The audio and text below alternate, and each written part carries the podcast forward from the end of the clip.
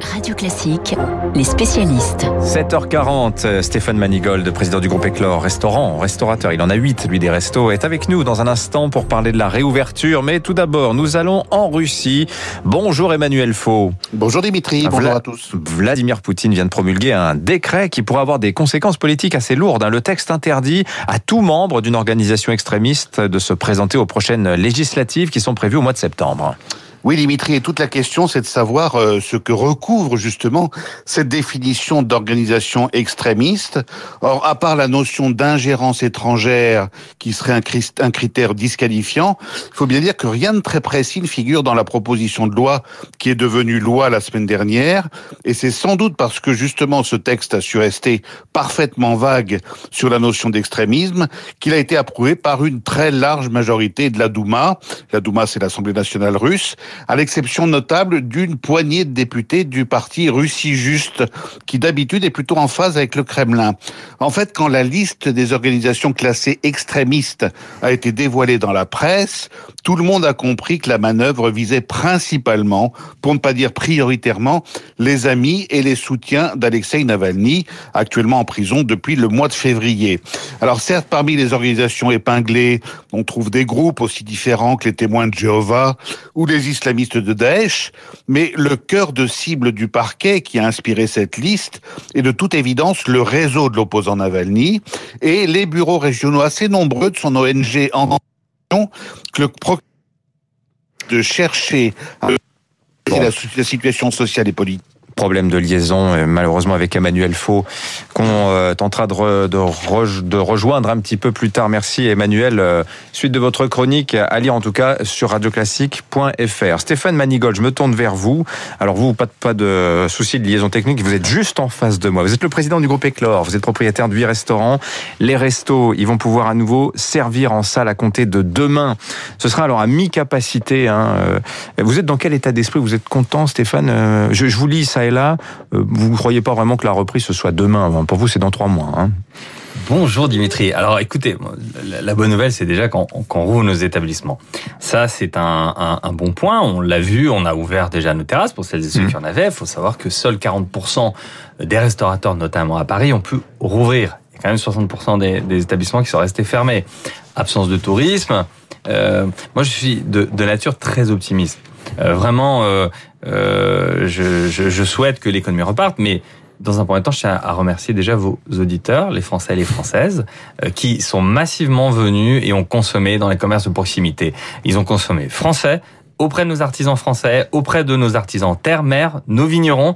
Ça, c'est une bonne nouvelle. Maintenant, il faut voir comment le, le- le- les choses vont se comporter.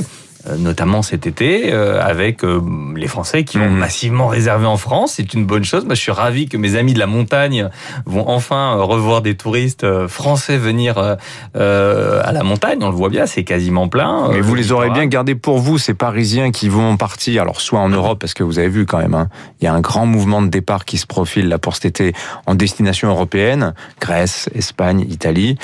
Euh, mais ils vont aussi aller en région, ils seront pas à Paris. Et pendant ce temps-là, les touristes internationaux, très incertain qu'ils soient là euh, en juillet-août, vous, vos restaurants, ils sont dans Paris, euh, Stéphane Manigold. Vous, ce sera comment Alors, il y, a- il y a mon cas il y a celui euh, Hmm. de l'ensemble de, la, profession. ouais. Euh, nous concernant, on, on- on cultive depuis euh, 2018 une vraie clientèle locale.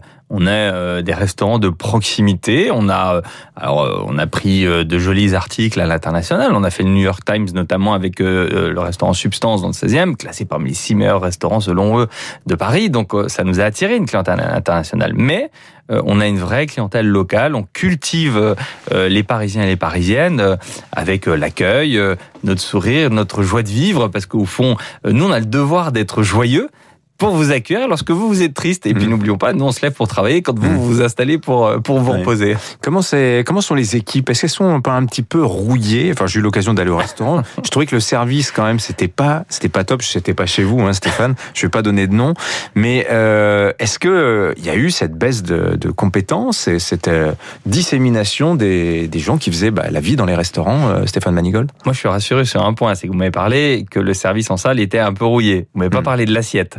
Donc l'assiette a priori.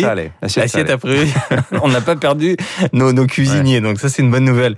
Oui, le, le- alors pourquoi? Parce que euh, déjà les cuisiniers, euh, on, les- on a pu faire du click and collect, donc euh, donc on a pu cuisiner. Mhm. Euh, en revanche, c'est vrai que la salle, ça c'est compliqué. Euh, moi j'appréhende un peu, euh, notamment la maison Rostand, on a deux étoiles de macarons guide Michelin. J'appréhende un tout petit peu le service en salle sur le canard sang. Mais je suis euh, euh, confiant parce que ce sont de grands professionnels. C'est ces gestes où on va euh, découper le canard devant un client pour vous Oui. donner un ratio. Les plus performants découpent un canard en 3 minutes, 3 minutes 12. Euh, lorsque, performance, Lorsque vous démarrez, euh, globalement, vous mettez à peu près 12 minutes. Donc j'espère qu'on ne soit pas trop proche de ces 12 minutes Mm. et qu'on redémarre. euh, mais, mais je suis confiant parce qu'on a vraiment un personnel de qualité. Et je, et je, je profite pour rappeler à votre antenne que la restauration, l'hôtellerie sont des secteurs qui recrutent. Il y a plein de chômeurs euh, malheureusement dans ce pays. Oui. Eh bien nous on recrute de la main d'œuvre euh, et, euh, et puis c'est c'est c'est c'est c'est c'est vraiment un métier joyeux, croyez-moi. Bon, en tout cas, je vous sens optimiste, quoi qu'il en coûte, Stéphane Manigold, et ça, Quoi c'est qu'il quand en même... coûte, une bonne formule. Hein, oui, effectivement, choisi à dessein. Merci d'être venu nous voir, le président du groupe Éclore, propriétaire de huit restaurants dans, dans Paris, et cité donc comme l'une des six meilleures tables de Paris par le New York Times. Félicitations quand même. Dans un instant, le journal imprévisible.